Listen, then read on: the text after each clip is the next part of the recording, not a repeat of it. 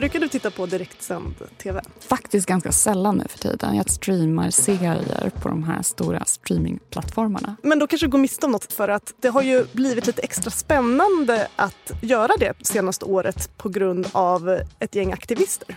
I november förra året så uppträdde Miss Li på Idolfinalen med låten Hälsa Gud. Det var så snyggt! Helt plötsligt kommer det en person upp på scen med en skylt som har samma färger som hennes gulsvarta klänning. Men sen till tonen av “Kan du hälsa att han måste göra något innan det är för sent?” blir den här personen utdragen från scen. Hen var inte riktigt där för att eh, liksom, matcha klänningen. Det var så, in- Man trodde det när man Aha, tittade okej. men nej, det blev ju tydligt att det inte var så när Nej. det var liksom massa vakter som brottade ner och bar ut henne. ja, väldigt avancerat framträdande i så fall. Verkligen. Sen var det ju Melodifestivalen i februari. Tattoo med Loreen! Sista deltävlingen i Malmö med Loreen. Det såg jag nog. Men det du antagligen inte såg var liksom längst ut till vänster i bild var det någon svart figur. Och sen var det lite tumult. Alltså jag tittade bara på Loreen. Ja. Och tydligen hade det varit något där i hörnet som hände. Just det. Alltså jag tror ändå att jag tänkte så här, vad är det här? Men jag trodde nog också att det var en del av showen. Jag märkte det först när Jesper och Farah sa nu fick vi besök på scen. De skötte det väldigt snyggt. Det kan inte vara helt lätt att vara programledare i en sån där situation. Alltså de fick prata fem och en halv minut Ja. och bara blättan blä. Jag, jag tajmade. Mardröm. Ja. Och sen fick Loreen göra om. Just det, för det tog lite tid. Man var tvungen att bygga om den här scenen på något sätt. Så det var inte helt enkelt att starta om. Ja, och det var ju en väldigt så här, spektakulärt nummer med mörker Ja. och rök Ja. och grejer som kanske inte riktigt var till den här personen som dök upp på scenens fördel om man säger så. Nej, det var inte helt tydligt. Nej, det var snyggare med Miss Li om Ja. man säger så. Charlotte och Tobias i en Paso Doble. Sen hoppar vi fram till maj när Charlotte Kalla och Tobias Karlsson börjar dansa en paso doble till en stompig version av Slå dig fri, Frost-hitten. Ah, Men de hinner inte dansa länge förrän det kommer in tre personer med färg och en skylt och grejer. Men det går också väldigt snabbt för en med skylten att få en kamera i huvudet och liksom... just det ja. Och det var folk som trodde att det var liksom kameramannen som hade varit väldigt träffsäker. Men jag förstod att det där var automatiserat. Så att det var inte någon som satt där och liksom avsiktligt oskadliggjorde den här aktivisten. Nej, precis. Så det har varit spännande för den som tittat på direktsänd tv senaste året. Och de här skyltarna som man har sett vissa gånger jättebra, vissa gånger halvbra. Där har det ju stått återställ våtmarker. Mm. Och det kan man fråga sig varför det står just det på de här skyltarna. Hej och välkommen till A-kursen. En sexig podd. Sexig, på vilket sätt? Alltså jag såg att eh, Bianca Ingrosso ska börja plugga för att kunskap är sexigt. Men gud, nu är jag verkligen team Bianca Ingrosso. Ja, och eh, det är väl det man kan förhoppningsvis få i den här podden. För syftet med den här podden det är ju att vi ska ta en eh, fråga som är på tapeten, som man kanske har hört talas om via nyhetsmedierna. Men istället för att ge vår unika take på den här frågan så ska vi ge er som lyssnar grundläggande kunskaper i det här ämnet. En A-kurs. Och idag ska vi alltså fatta, vad är våtmark? Ja, och är det verkligen en klimat-quick fix? Är det så himla viktigt att återställa dem? Eller finns det till och med risker med det? De här tomtarna går ut och ger sig på helt vanliga knegare och deras vardag förstöra för, för de människorna som Alltså, lyfter min ilska när jag sitter i bilen måste ändå vägas mot den demokratiska rättighet som finns att protestera. Och jag heter Clara Wallin. Och jag heter Emma Frans.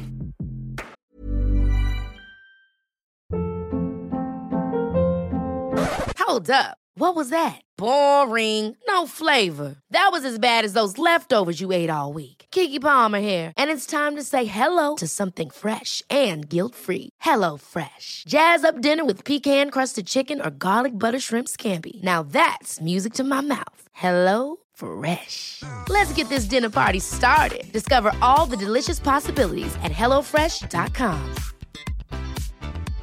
This is Paige, the co-host of Giggly Squad, and I want to tell you about a company that I've been loving, Olive and June. Olive and June gives you everything that you need for a salon quality manicure in one box. And if you break it down, it really comes out to $2 a manicure, which is absolutely insane. It's also so easy to get salon worthy nails at home with Olive and June. The difference between how your nails used to look when you did them yourself and now with the Manny system is a complete game changer. The best thing about Olive and June too is it's a quick dry, dries in about one minute, lasts for five days, and full coverage in up to one to two coats. Visit oliveandjune.com slash perfectmanny20 for 20% off your first system. That's oliveandjune.com slash perfectmanny20 for 20% off your first system. Millions of people have lost weight with personalized plans from Noom, like Evan, who can't stand salads and still lost 50 pounds. Salads, generally, for most people, are the easy button, right? For me, that wasn't an option. I never really was a salad guy. That's just not who I am. But Noom worked for me. Get your personalized plan today at Noom.com. Real Noom user compensated to provide their story. In four weeks, the typical new user can expect to lose one to two pounds per week. Individual results may vary. A-kursen sponsras av Destination Uppsala. Klara, vad har du på vikingar? Jag läste Röda Orm när jag var gravid och då fick jag ändå känslan av att de var hyvens. Är man skyldig någon pengar, då är det såklart den ska få sina pengar. Det låter ändå som det här sådde ett frö av intresse för vikingarna som ändå verkar liksom ligga och gro där inne hos dig. Du vill att jag ska ha mer på vikingar än Röda Orm? Jag tycker det är dags för det här fröet att börja blomma. Mm.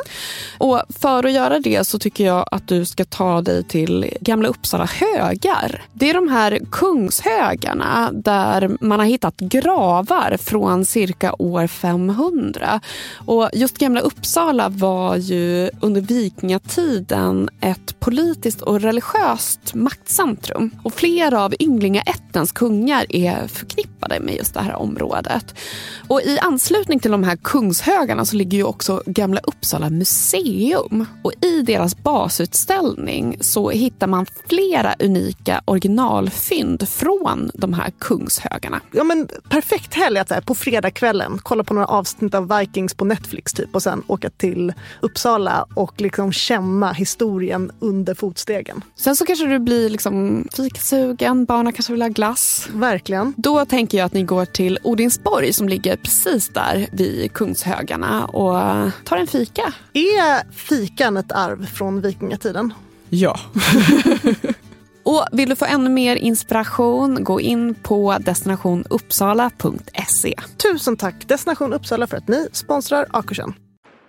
Men du och jag är ju inga experter på våtmarker, men du har intervjuat några personer som är det. Ja, jag har intervjuat två docenter vid SLU, Sveriges lantbruksuniversitet. Marcus Wallin som arbetar med kolbalans och Karin Eklöv och hon forskar på hur olika typer av markanvändning påverkar vattenkvalitet. Om jag är ute och går i naturen, hur kan jag då känna igen att jag befinner mig i eller nära en våtmark? Ja, men jag skulle säga när du går och sätter ner din stövel förhoppningsvis då och det blir blött runt omkring din stövel. Ja, men då är du troligtvis i en våtmark helt enkelt. För det är ju en plats där liksom vattenytan når till markytan strax ovan eller strax under. Sådär. Så att det blir liksom oftast blött om foten när du trampar ner i en våtmark. Är en sjö en våtmark? Ja, alltså det finns en väldigt bred definition och där kan man inkludera liksom grunda sjöar och även grunda kustområden. Det beror lite grann på hur man väljer att liksom avgränsa sin definition. Men det kan finnas en zon där? Mellan... Ja, men precis. Mm. Ehm, det är inte helt lätt och det finns liksom ingen fast gräns. Vi brukar väl ofta tendera att liksom särskilja sjöar från våtmarker. Då. Kan man känna av det på något annat sätt än bara blöta fötter? Om man då har hål i sina stövlar eller fel skor? Ja, det är ju jättesvårt liksom, att generalisera, men ett mått kan vara om man är till exempel ute på en sån norrländsk myr, att det kan lukta på ett speciellt sätt. Liksom det är en viss vegetationssammansättning som man kan liksom känna med ja. näsan. Är det lite mer insekter där också? Myggigt? Det kan det ju absolut vara. Det är ju liksom, många av dem kräver en viss fukt så att de trivs ju i de här miljöerna. Våtmarker definieras som marker där vatten under en stor del av året finns nära, under, i eller strax över markytan. De huvudsakliga undergrupperna är mossar, kärr, limnorigena våtmarker eller marina våtmarker. Just det, limnologa är ju sötvatten, Exakt. marina saltvatten. Mm. Men man kan också förfina den här indelningen ännu mer. Och I Sverige finns det ungefär 45 olika våtmarkstyper. Men sen så kan man också undergruppera de här beroende på vilken funktion de fyller. Och Det här pratade jag med Karin Eklöf om. Att man skiljer på våtmarker som är kolinlagrande och de som inte är det. Har man ett kolfokus, vilket man kanske ofta har, ja, men då kan det vara ganska bra att dela in dem i kolinlagrande våtmarker och ej kolinlagrande våtmarker. Och de här kolinlagrande då, det är de som har lagrat stora mängder kol genom att binda in i torven. Torven är ju så här ej nedbrytbart växtmaterial som inte har brutits ner ordentligt för att det har varit så blött i marken. Då. Varför är det viktigt med våtmarker? Vad fyller de för funktion? Ja, våtmarker bidrar med väldigt många olika typer av ekosystemtjänster då, som man brukar kalla det. Och rent i närtid så är väldigt mycket fokus kring klimat och kolinlagring. Och där är ju återigen de här torvinlagrande våtmarkerna. De håller en jättestora mängder kol och det är kol som vi vill att det ska finnas i marken och inte i atmosfären. Sen är ju också våtmarker bidrar ju ofta till en högre biodiversitet som vi lider av att vi liksom utarmar så att de på något sätt kan motverka det. Och en ytterligare anledning är ju att de samtidigt behåller vatten i landskapet. Så med ett förändrat klimat så uppstår ju torka mer frekvent och de här våtmarkerna de har då förmågan att behålla vattnet i landskapet. Det är någonting som vi eftersträvar. Det här är ju bara en del av olika eh, liksom ekosystemtjänster som man pratar om då ofta kring våtmarker. Och de är ju viktiga just för att de har så många olika funktioner. Men när man då torrlägger de här våtmarkerna så får man det här utsläppet. Så det är därför det är viktigt att bevara de här våtmarkerna som finns. För att annars riskerar vi att släppa ut mer växthusgaser och alltså då påverka klimatet på ett negativt sätt. Men det står ju inte bevara våtmarker på skyltarna utan det står ju återställ. Mm. Så då antar jag att de har torrlagts?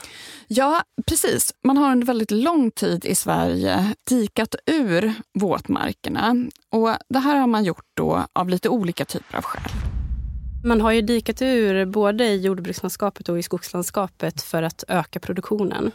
Dels för att man i jordbruket då till exempel har velat få ny mark att odla på. Men också i skogen till exempel så kan man haft skog som har kanske växt lite sakta för att det har varit ganska blött. Så man velat dränera bort vatten då för att öka tillväxten och öka produktionen.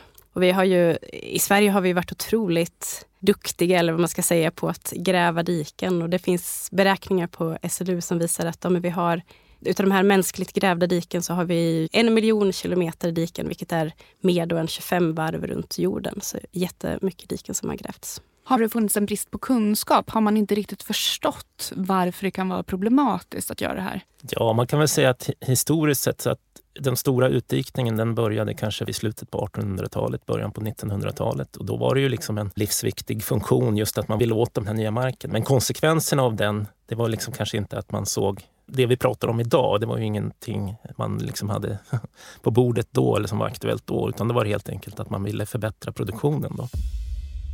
Men nu så är vi ju i en tid då vi står inför ett klimathot. Vilket gör ju att synen på den här utdikningen har förändrats drastiskt. Och det här har ju också blivit en fråga som har kommit upp på den politiska agendan. Men är det det bästa vi kan göra? Om vi ska göra en sak för att minska vårt klimatavtryck är det det bästa vi kan göra, att återställa våtmarker? Alltså det är ju en omfattande fråga skulle jag säga och att det finns väldigt mycket saker som måste komma på plats för att man ska då kunna lösa klimatkrisen. Men i Sverige så kan det här ändå vara en ganska betydelsefull insats. Sverige är faktiskt ett av världens tio våtmarksrikaste länder. Så i Sverige kan jag ändå förstå att man har valt att fokusera på den här frågan utifrån ett klimatperspektiv i och med att den har stor relevans och att våtmarker är en stor del av den svenska naturen. Ja, det är kul det du säger om att de har fokuserat på det. För Jag läste på lite om just den här organisationen Återställ våtmarker. Och de har ju inspirerats av en annan organisation som hette Insulate Britain. 60 people have been arrested after climate protesters blocked several slip roads onto the M25 during the morning rush hour, causing huge delays. The pressure group Insulate Britain is demanding the government steps up efforts to insulate homes to help combat global warming. Det betyder alltså isolera Storbritannien. Varför ska man isolera Storbritannien? Ja, men de kanske inte har eh, varit så duktiga på det. Här i Sverige har vi liksom väldigt kallt klimat delar av året så att vi kanske har varit lite före dem med att isolera. Alla säger ju att det är så fruktansvärt kallt på vintrarna i de här länderna just för att man har så himla dålig isolering inomhus. Ja, precis. Och det var den 13 september 2021 som de första gången blockerade flera motorvägar i Storbritannien.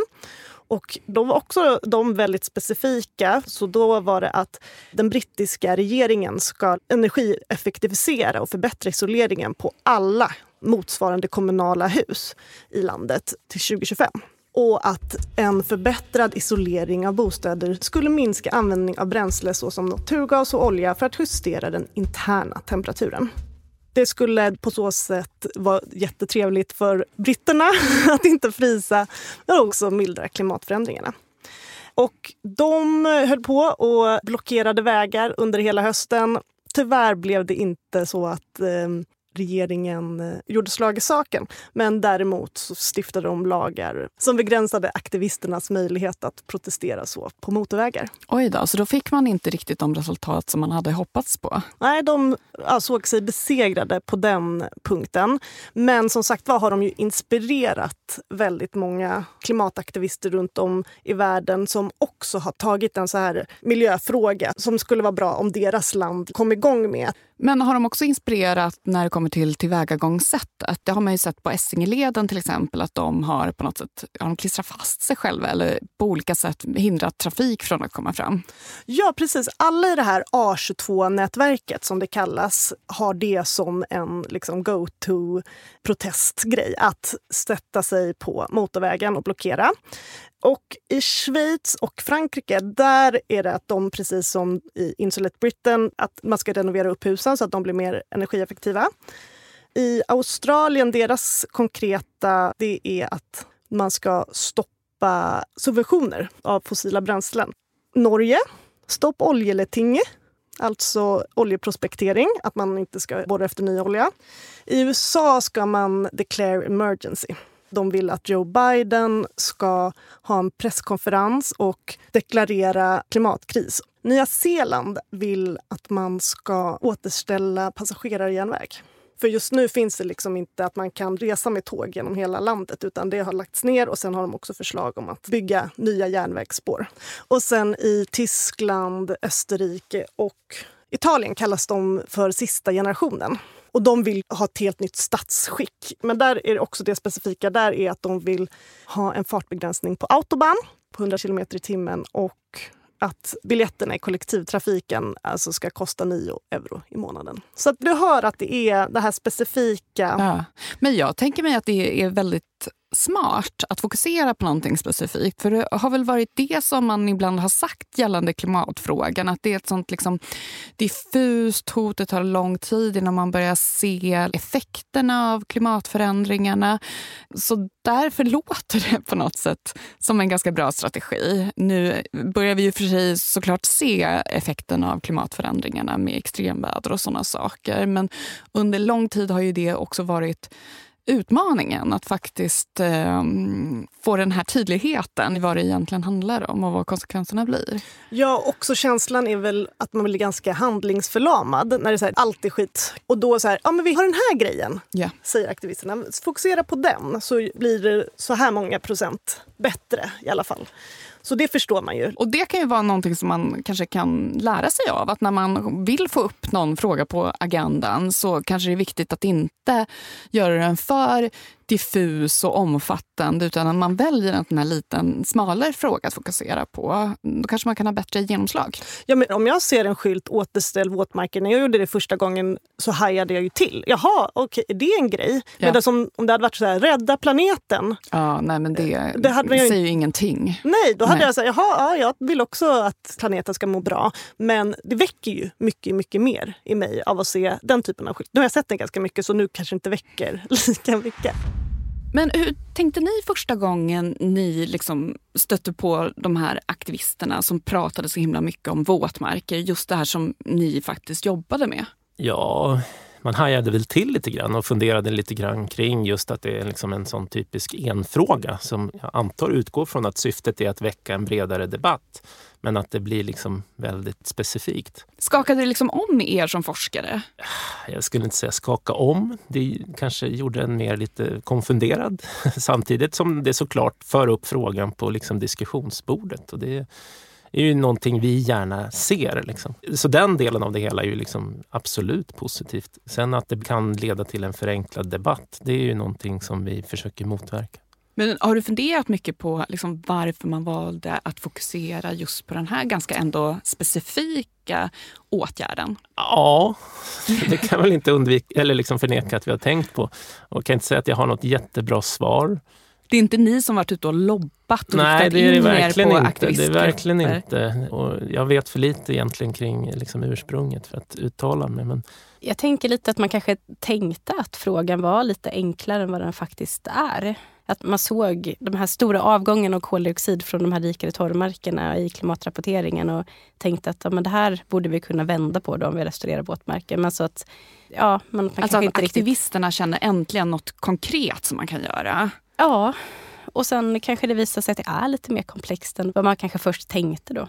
Man kan ju också tänka sig att man kan tycka att det är ganska okontroversiellt att restaurera våtmarker. Liksom att det är en åtgärd som inte kräver att människan ställer om sina levnadsvanor. Och att det då är en åtgärd som ligger liksom lite närmare till hands mot att till exempel att vi ska halvera våra utsläpp från personbilstrafik till exempel. Just att det varit så mycket fokus på kanske enskilda individers ansvar och här blir det någonting där man kan lägga liksom ansvaret på beslutsfattare mer. Ja, men lite så kan man tänka sig också. Nu sitter vi och liksom bara fantiserar lite här. Och liksom, men eh, det har lett till lite tankeverksamhet och jag kan inte säga att jag liksom hittat... Vi borde kanske prata mer med att försöka förstå bakgrunden. Har ni blivit uppvaktade av aktivister som på något sätt vill använda er lite som frontfigurer? Nej, vi har faktiskt inte haft någon kontakt med Återställ våtmarker. Någon föreläsning vi har så var det någon representant där och ställde lite frågor men eh, annars har vi inte haft någon kontakt med dem.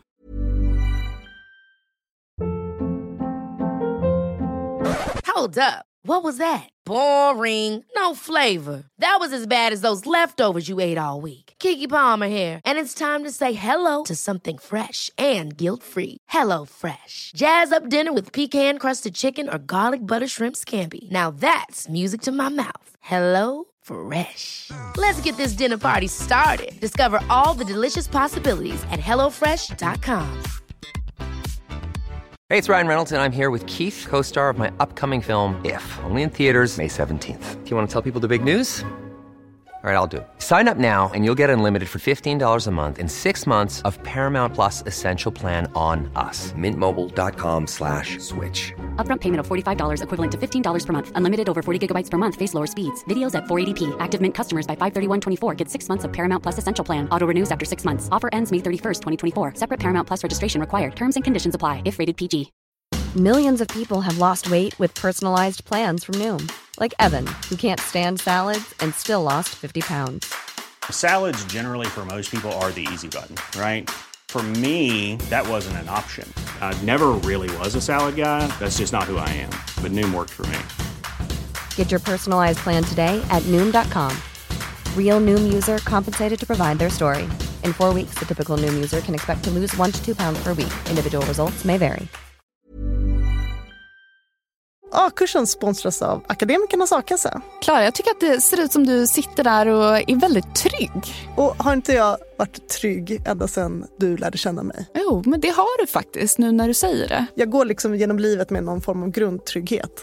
Och det kanske är för att jag unnar mig att vara med i a-kassan. Men är inte det väldigt dyrt? Det är som en lunch. 130 kronor i månaden. Oh. Och då få denna trygghetsaura väldigt värt, ja. tycker jag.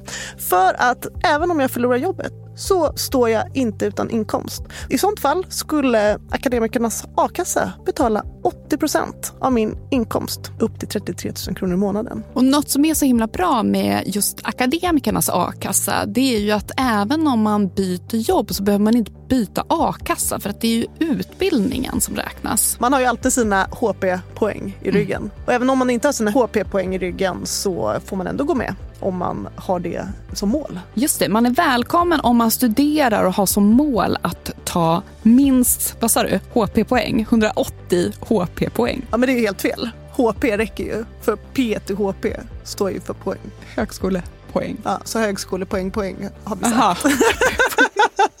Hoppas du blir smartare än oss av dina högskolestudier och gå in på akademikernasakassa.se a-kursen. Och bli medlem idag. Tusen tack Akademikernas a-kassa. På vägen satt en grupp klimataktivister. Vad säger de till er nu? Det hörde jag faktiskt inte. Vill inte höra eller?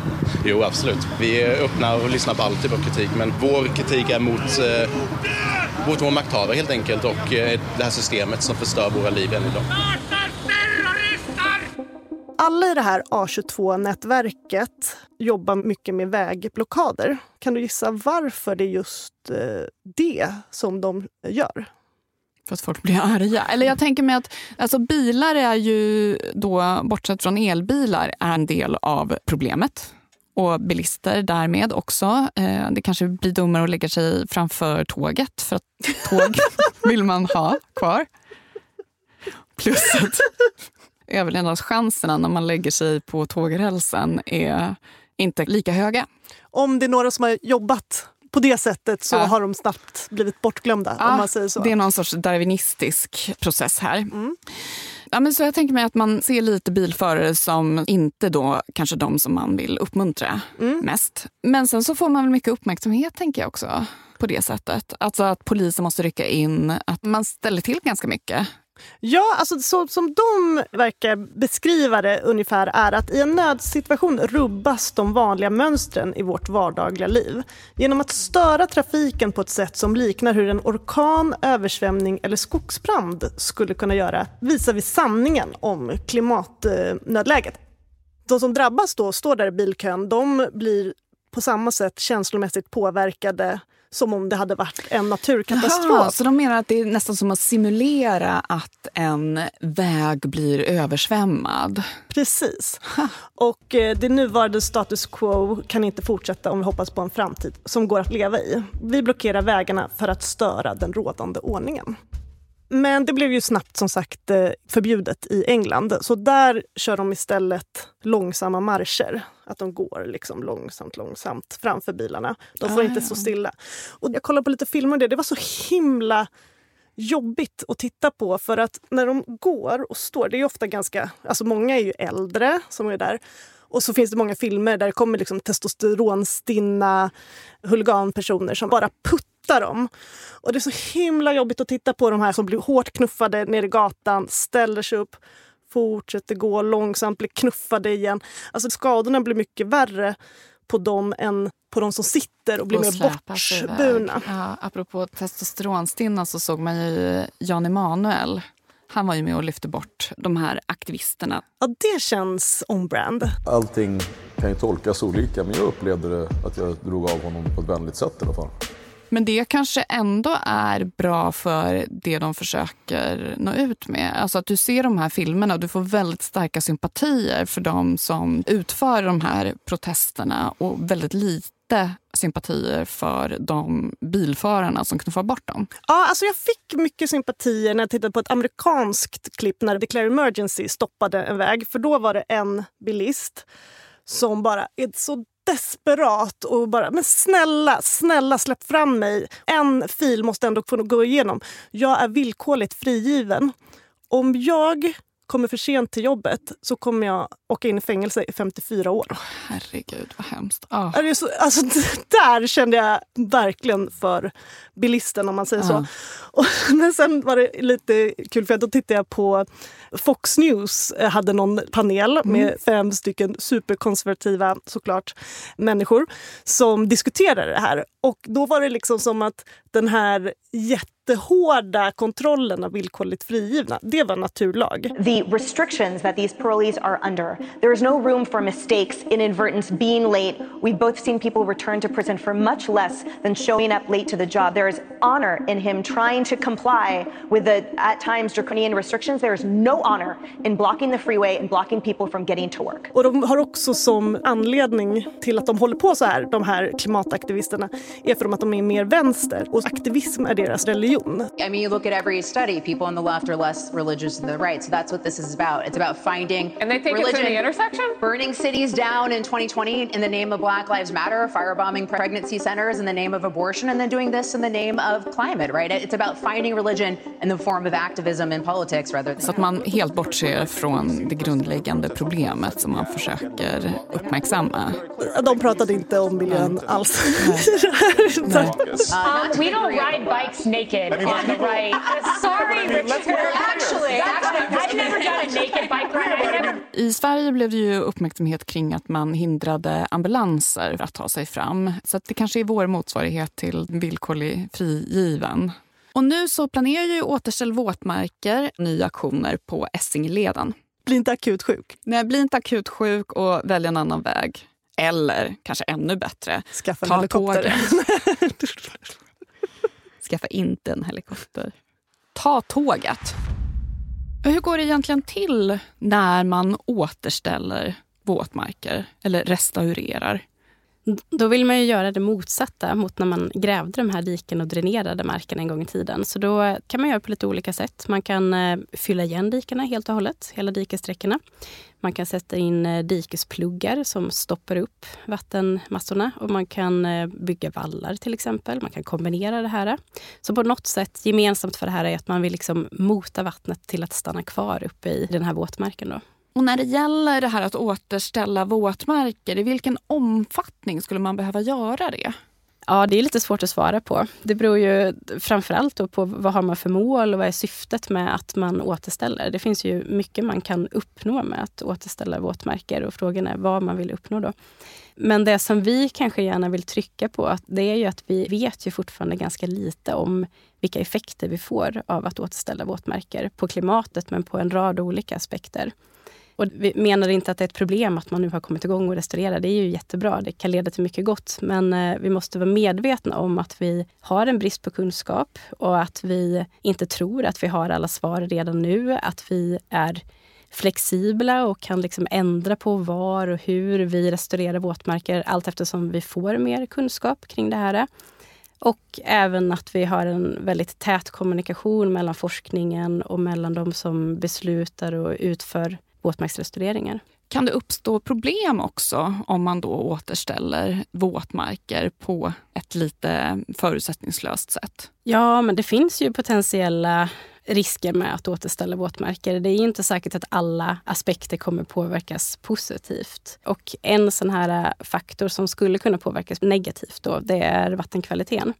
Man skulle till exempel kunna tänka sig, och vilket vi också sett i vår forskning, att man kan få ett brunare vatten som innehåller mer kol, lägre pH. Det kan också föra med sig mer kvicksilver och vi kan också få mer sådana här biotillgängligt kvicksilver, metylkvicksilver kallas det. Och dessutom en annan potentiell risk, men det är spridning av djurspridda sjukdomar. När vi restaurerar våtmarker, då skapar vi mycket av de här miljöerna där många djur trivs som kan bära på smittor, kan sprida smittor, till exempel myggor, sorkdjur, bävrar, fladdermöss.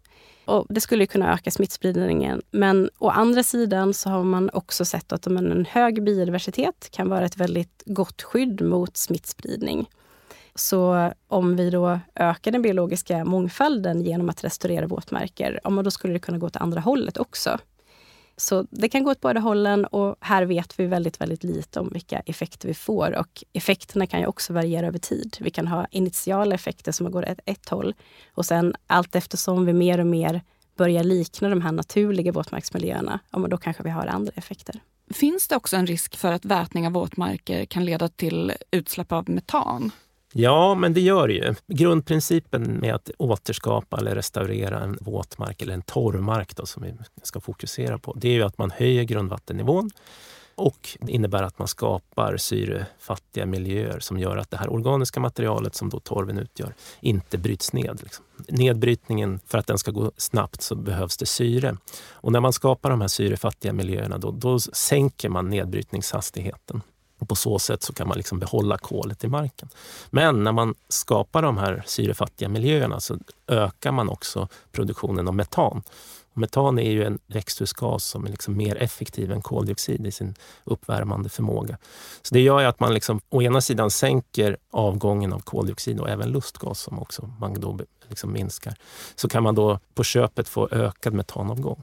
Och det där är ju liksom en balans som man måste då ta hänsyn till och räkna på huruvida det här liksom utgör en klimatnytta eller om det kan i värsta fall få en negativ effekt.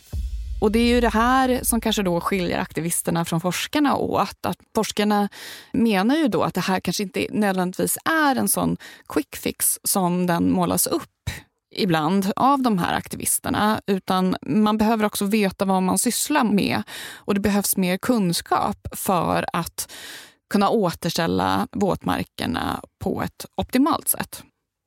Men vad tycker du om att van Gogh, Klimt, Munch, Picasso, da Vinci, Rafael, att alla de har kastats under bussen i klimatets namn? Jag tycker det är svårt att sympatisera med de aktivisterna som gör den typen av aktioner. Jag tycker det är fel att ge sig på konsten, måste jag säga. Alltså, jag tycker nog att de här direktsända stormningarna är roligare än att här, hälla tomatsoppa på van Gogh. Liksom. Det är lite spännande, man kan se det själv. Det känns inte som att det är något stort värde som går förlorat. Ja, jag menar, det är klart att det, man tyckte väl lite synd om Loreen då när hennes framförande avbröts. Samtidigt så var hon ju så självskriven självskriven vinnare ändå. Så att det kanske inte gjorde så mycket att de gjorde det just under hennes framträdande. Det skulle varit värre om det var någon av de här liksom, 15-åriga tjejerna ja, som Gud, är med i... Liksom, ja. ja. Det hade ju varit jättehemskt. Det hade varit jättehemskt. Men det hade synts bättre. Alltså själva skylten. ja, kanske. Men just det där, jag blir inte provocerad av det. Utan jag håller med dig. Det är nästan att det blir lite roligare. Och jag menar, det kanske till och med är bra för tittarsiffrorna. För att folk sitter och tittar på de här klippen på nätet. Man blir nyfiken. Folk som inte tittar på Let's Dance kanske blir lite sugna på att göra det. För mm. vem vet ja, vad, vad som händer. händer. Eh, så där tycker jag att det är en helt okej okay typ av aktion. Ja, och varken Miss Li eller Loreen blev ju särskilt upprörda utan förstod de här eh, aktivisterna. Charlotte Kalla däremot blev skitsur. Mm. Och Det var bland annat för att golvet blev halt och hon var gravid. Eh, ah, okay. och Hade hon ramlat så hade det kunnat skada hennes barn.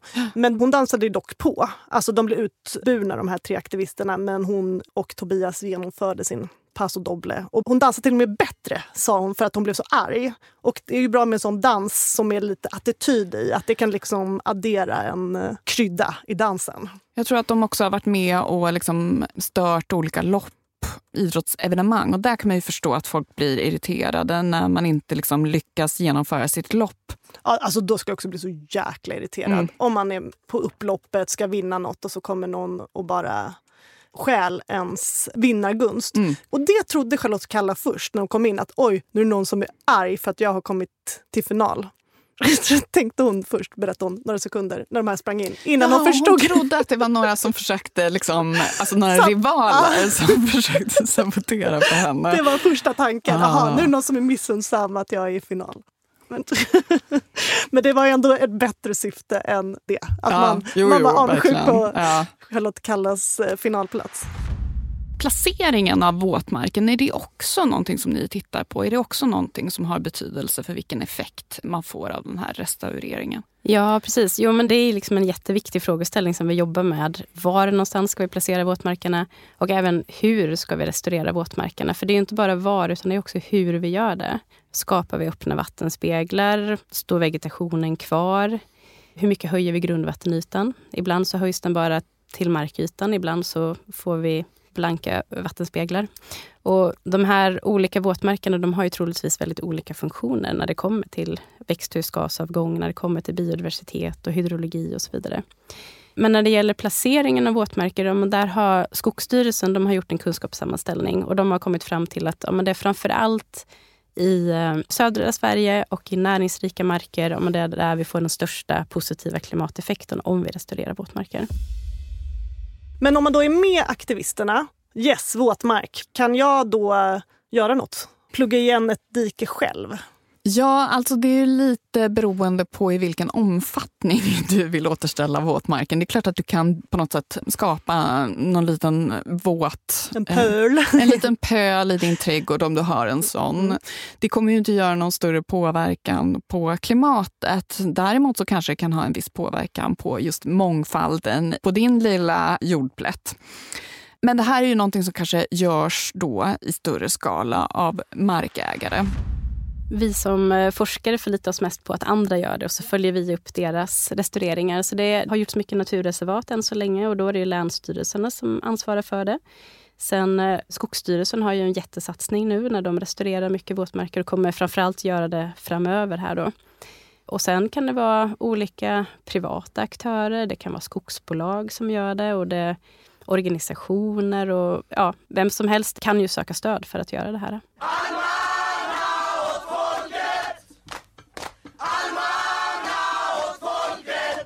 Alltså, miljöaktivister har ju funnits sedan 70-talet typ. Jag kollade lite i DNs och SVDs arkiv och då var det 1970 några som ville stoppa rivningen av kulturhus typ. Och sen var det ju 71, den här almstriden. Och samma år bildas också Greenpeace. Men miljöaktivist är ju väldigt brett, men klimataktivist det är ju något som kommit på den här sidan av millennieskiftet. Och första gången som ordet klimataktivist dyker upp i Svenska Dagbladet är 2006 och i DN år 2009. Och då är det samma person som de skriver om. Vill du gissa vem? Ja, det var ju inte Greta Thunberg, för att hon var väl väldigt ung hon då. var väl en liten bebis ja, kanske. Så det, ja, hon var inte så ens, tidig. Aha, Även om hon började väldigt tidigt. Ja, verkligen. Nej, men det hade varit imponerande. Nej, jag kan inte komma på. Al Gore. Ja, ja. Alltså, Presidentkandidaten och före detta vicepresident. Ja, han var Bill Clintons vicepresident åren 93 till 01 och sen förlorade han valet mot George W Bush 2000. Men han gjorde den här dokumentären. Precis, En obekväm sanning. Och det är i samband med det som han omnämns i Svenska Dagbladet första gången 2006. Han är ju ganska långt från Greta Thunberg. Jag tycker det är intressant. Det är en av de mäktigaste, mäktigaste männen. Som åkte privatjet fram och tillbaka för att föreläsa om mm. klimatfrågan. Ja, han blev ju kritiserad för det såklart. Det... Du menar att det är en ganska trött spaning? Ja. Helgar ändamålen medlen. Nej, ja. men han klimatkompenserade, sa han. We have to act together to solve this global crisis. Så det är kul att han, megapondus-gubben, är den första klimataktivisten var som han så gubbig då? Jo, kanske han var. Ja, men han var väl i 50-årsåldern. Okay. det var jag som började bli gammal. Ja. Nej, men, Nej, men poängen var inte att han är en gubbe utan Nej. att han är en, liksom maktens ja. man som tar den här frågan. Yeah. Klipp till 2018 när Greta Thunberg sätter sig utanför riksdagshuset med sin skylt skolstrejk för klimatet. Och det blir liksom en helt annan typ av person som får symbolisera den ja, här klimataktivisten. Och, och, hon hade väl inte så stort... Hon hade väl kända föräldrar men annars hade hon ju liksom inte det där nätverket och det inflytandet. Så på något sätt så har ju hon... Alltså bygget av Greta Thunberg har ju varit väldigt annorlunda jämfört med liksom Al Gore som redan var den här jättekända och inflytelserika personen. Men Greta är inte ett barn längre. Nej, och när hon var barn satt hon ju väldigt fredligt med sin skylt och det var ju de här marscherna som också var väldigt lugna och liksom fredliga.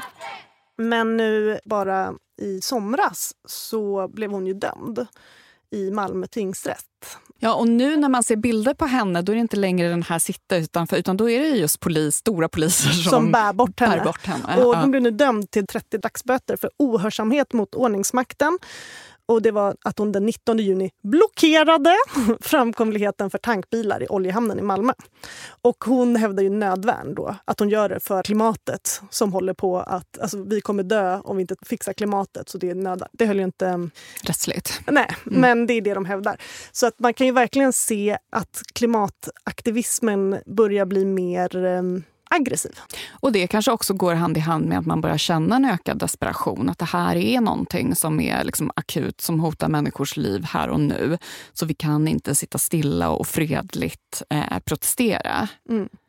Och eh, det finns ju många terrorexperter exempelvis som tror att om några år så är det ju snarare klimat terrorism som är ett eh, trovärdigt scenario. Exempelvis säger den supermediala Magnus Ranstorp att han tror att det ligger i horisonten. Det är inte i närtid, inte nästa år, men det är ju ett framtida scenario som diskuteras. Mm. Säger han. Jag läste en eh, vad ska man säga, framtidsdystopi som hette The Ministry for the Future av Kim Stanley Robinson. Den fick ganska mycket uppmärksamhet även i svensk press. Men den handlar just om det där att efter en väldigt omfattande värmebölja i Indien där jättemånga människor avlidit så får man en våg av klimatterrorister som verkligen inte drar sig för att liksom, mörda människor och verkligen omfattande terrordåd för att stoppa olika typer av klimatförstörelse. Då kommer man se tillbaka på så här, oh, gamla goda tiden där bara van Gogh kunde få sig en liten klet. Ja, precis. Då kanske man inte alls kommer tycka att de var förkastliga. Greta Thunberg åtalas igen i Malmö efter att ha deltagit i en demonstration som saknade tillstånd. Tidigare i veckan så blev det stora störningar i Stockholmstrafiken när klimataktivister blockerade E4. Ja, det var inte precis några hurrarop som mötte de belgiska klimataktivister som limmade fast sig vid Vermeers berömda målning Flicka med pärlörhänge på ett museum i Haag förra veckan. Jag läste om våtmarken i Skottland nu, att det börjar återställas allt mer och att det är många företag och så som köper våtmark för att man tänker att det framöver kommer fungera som någon form av eh, klimatkredit. Det kanske man kan göra som privatperson också. Att efter man har åkt på den där Thailandsresan så kan man köpa lite mark och våtlägga den och så helt plötsligt så är man tillbaka på noll. Och om man inte har råd så får man bara ta en spade och bli en radikal dikesigenegrävare. Tack för att du har lyssnat på A-kursen med dig, Emma Fram. Det är jag. Och med dig, Clara Wallin. Prenumerera jättegärna på den här podden om du vill bli smartare och på så sätt även sexigare. Oh, det vill du. Ja. Och följ oss gärna på Instagram, akursen podd. Där kan man också ta vår tenta i våtmark som vi har lagt upp. För repetition är ju också kunskapens moder. Pernilla Wahlgren. Säger hon det? Nej, ja, Nej jag menar ja, ja, om nu Bianca. Nej, vi, vi kan släppa den.